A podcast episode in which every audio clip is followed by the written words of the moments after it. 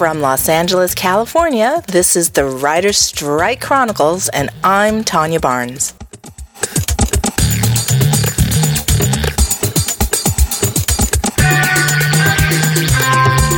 Hello, everybody. Today is Wednesday, February twentieth, two thousand eight.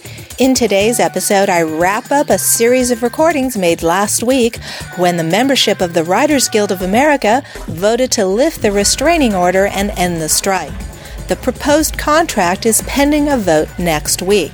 Here, I meet with two people who are not writers, attorney Jonathan Handel with the law firm Troy Gould and Damon D'Amato, who, in addition to being a teleprompter, has also been covering the strike as a citizen photojournalist. But before we start, a couple of news and notes. Over the weekend, I downloaded and listened to one of my favorite podcasts, On the Media, from N P R. I blogged about it at strike chronicles dot com because I found it to be a fair analysis about the strike and the proposed contract. On the Media asked the question, did the writers get what they bargained for? And N P R's Kim Masters offers her take. In my blog post, I've embedded a player that features the actual story and also hyperlink the transcripts as well. Okay, that's all I have to say. Let's begin with today's episode. We'll start with Jonathan Handel, an attorney for the law firm Troy Gould, who practices digital media, entertainment, and technology law. He begins this interview by sharing with us his opinion about the proposed contract. Let's listen. Sure.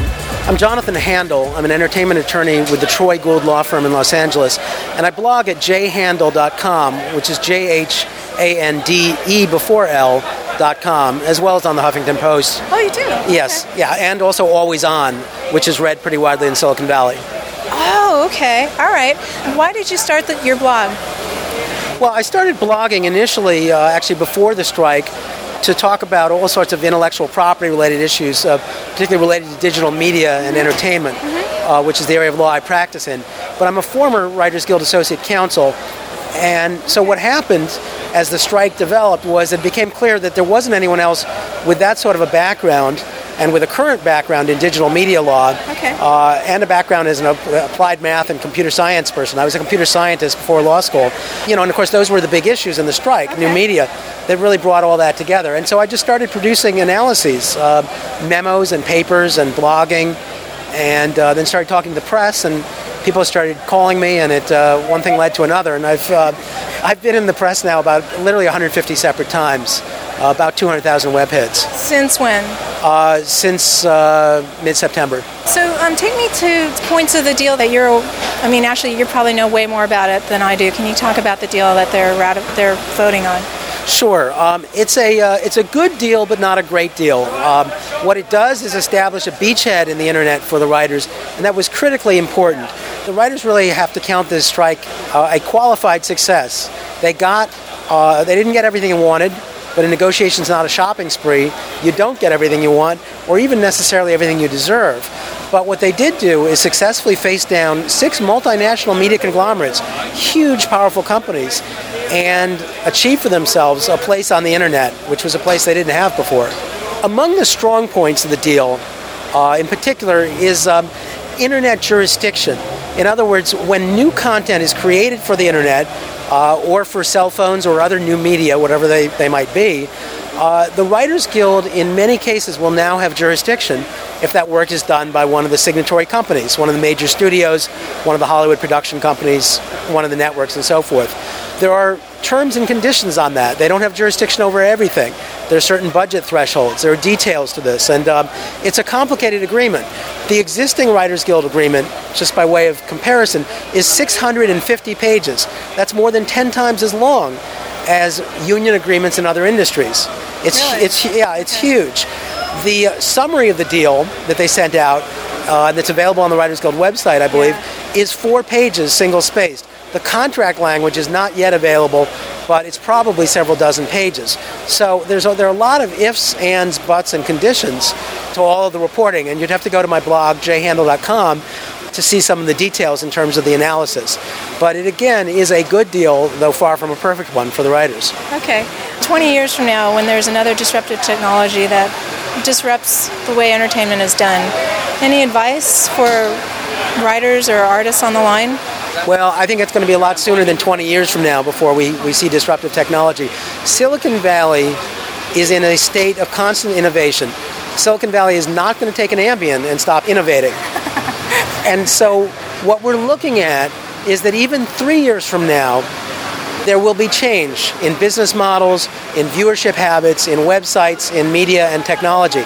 Six years and nine years from now, whatever it might be, because these are three-year contracts, these guild agreements, people are going to look back at what we're calling new media today and say, that's old hat, we've got new problems. Nice. Yeah. And that, unfortunately, means that probably not three years from now, but maybe six or nine years from now, uh, we'll come to brinkmanship and maybe even another strike, though I certainly hope not. Okay.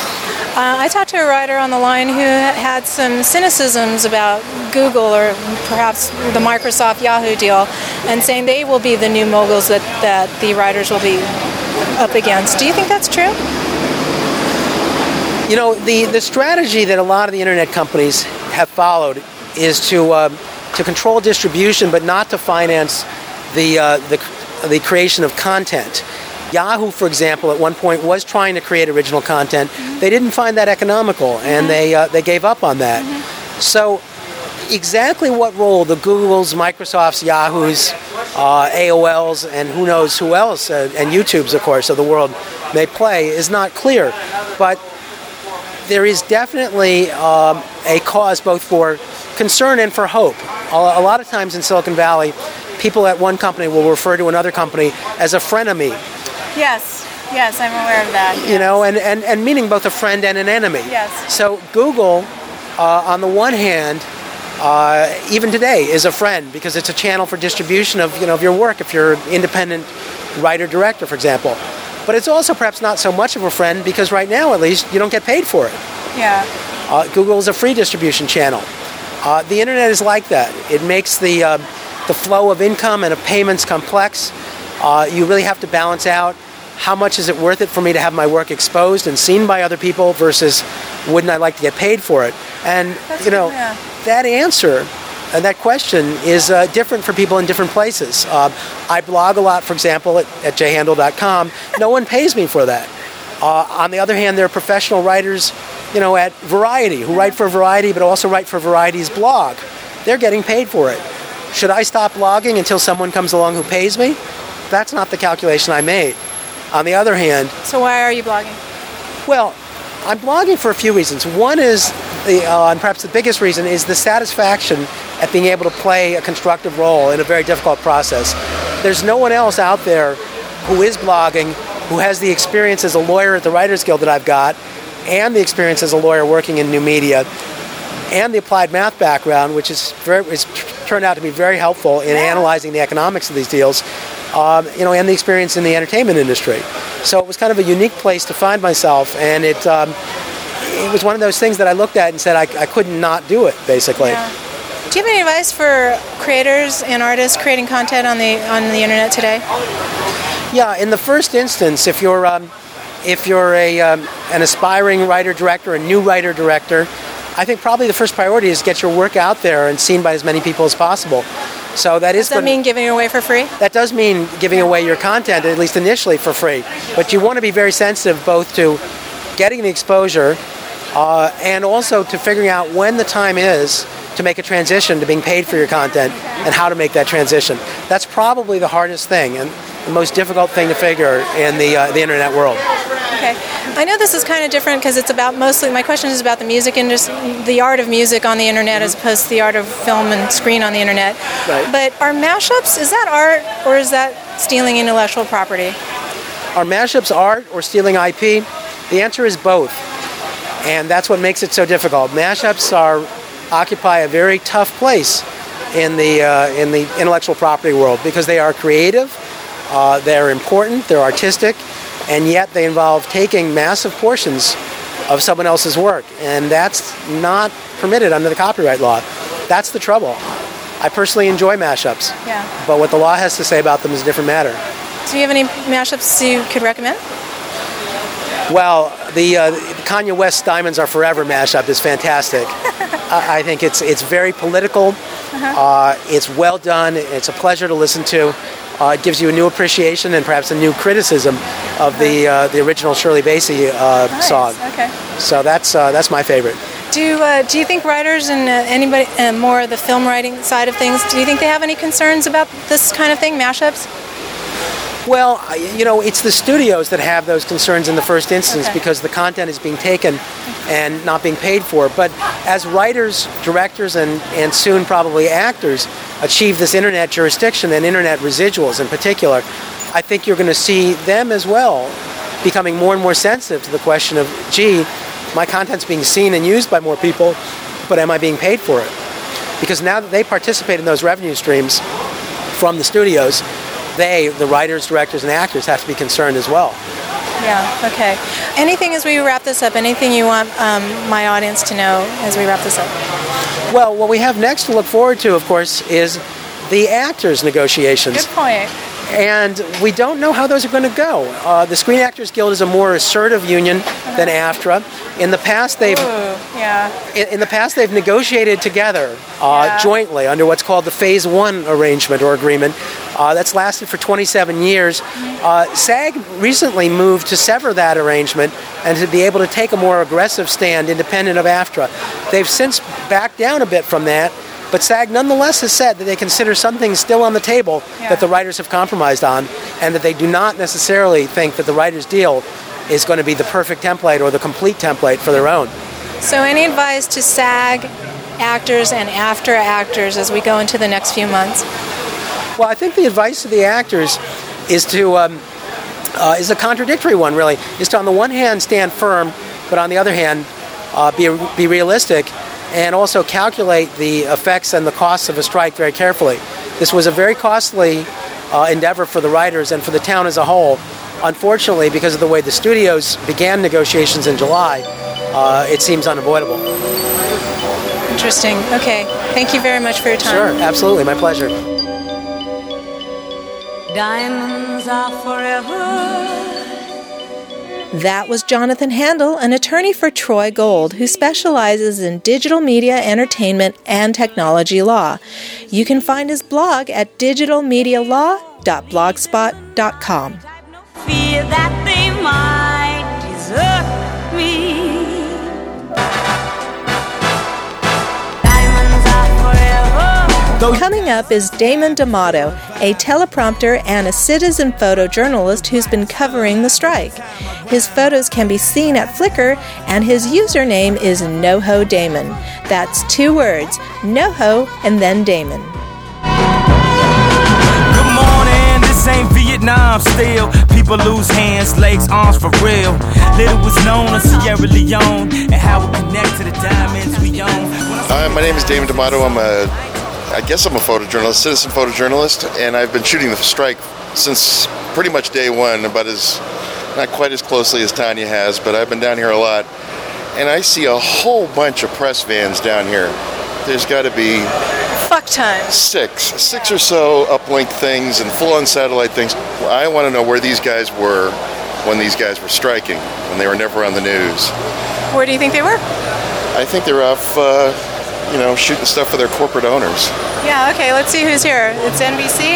N B C, Fox News. Fox News loves to cover strikes. I'm sorry. Two different eyewitness news vans, a C B S van. I don't know. That's, let's see, we got Time Warner, we got, who owns A B C? Disney is represented here today. Yeah. And Fox News, which is owned by Fox, and N B C, which is owned by Universal, or which owns each other. Yeah. Nice. All right. Why are you here?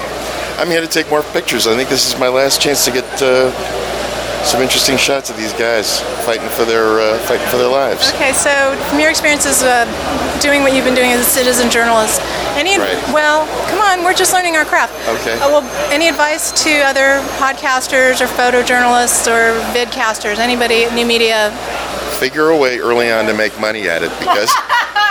Because this costs you money. Yeah. It's, uh, but uh, it's fun. I, I, bought a, I bought a digital camera pretty much because just before the strike, but for to shoot a different demonstration, and thank God I did, because if you're shooting a film, that's another thing. Don't bother with film. It's way too expensive. You ready to go back to work? I am so ready to go back to work. I've actually had a couple of jobs, um, that, like, you know, like infomercially kind of thing. Yeah. So it's actually kind of interesting that like that stuff's coming back, and the regular stuff should be coming back. And I hope to approach Local six hundred, maybe start doing stills for a living this okay. year. We'll see. Hey, we're being shut while being interviewed. Oh, right, okay. Any comments on Strike T V? Because I know you've been involved with Strike them. T V, I, as a matter of fact, we, we wrapped uh, principal photography on Peter Higuchi's uh, Me First, which is really going to be funny. Uh-huh. And I'm actually, I'm, I'm doing some graphics for them. Anyway, I, I hear a guy on the strike line the other day talking about Strike T V, and I interrupted, and, and, and he's shooting, and you should come. He's doing an animation. He's having his people do their voice session on Thursday from like two to six or something like that. I'm going over to shoot that. You should come by and get interviews. You should talk to that guy. Okay, sounds like fun. Okay. I'll okay. I'll write him an email and ask him if, like, you know, if, if Tanya comes. I'm pretty sure he knows. Okay. Anything as we wrap this up? Anything you want people to know twenty years from now when there's another strike? When there's another strike? Fight for everything. The corporations will take everything they can, and when you're not looking, they'll take something else. They have something up their sleeve, even with what seems like gains here. I feel like there's something up their sleeve. I, I just know, I, I know too much. You know too much? I've never told you my story about uh, A B C, what happened to K B C, if Disney owned K B C. No. Are you going to go on record now? Uh, this is common knowledge. They brought a contract to the, the employees at, at K B C that said, your, all your cameras and all that stuff, anything that's not operated by a computer will be a, will be covered in your contract. Like a and, kid, your kid. Like like shooting like the like the news on T V yeah, yeah, and stuff yeah, like that. Yeah. I think you know some of the other shows too. They immediately went out and put all computer-controlled cameras and audio and unprotected all those jobs. They just like the first thing they did. It was always up their sleeve. They totally went to them and said, "No, it's just the computer." And I'm aware of this because I'm a I'm a teleprompter operator in a in a different life. Yeah. And like it's like, oh yeah, they screwed the teleprompter operator. He's the one computer job, maybe a graphics guy or two. And no, everybody got screwed on that one. So be careful with what cards they have up their sleeve. They will pull them out. Okay. Thank you very much. Sure. You have been listening to the Writer Strike Chronicle podcast, available for free through iTunes. For more information, visit us at w w w dot strike chronicles dot com. To contact us, please call three one zero, four three nine, eight seven five four or send us an email at info at strike chronicles dot com.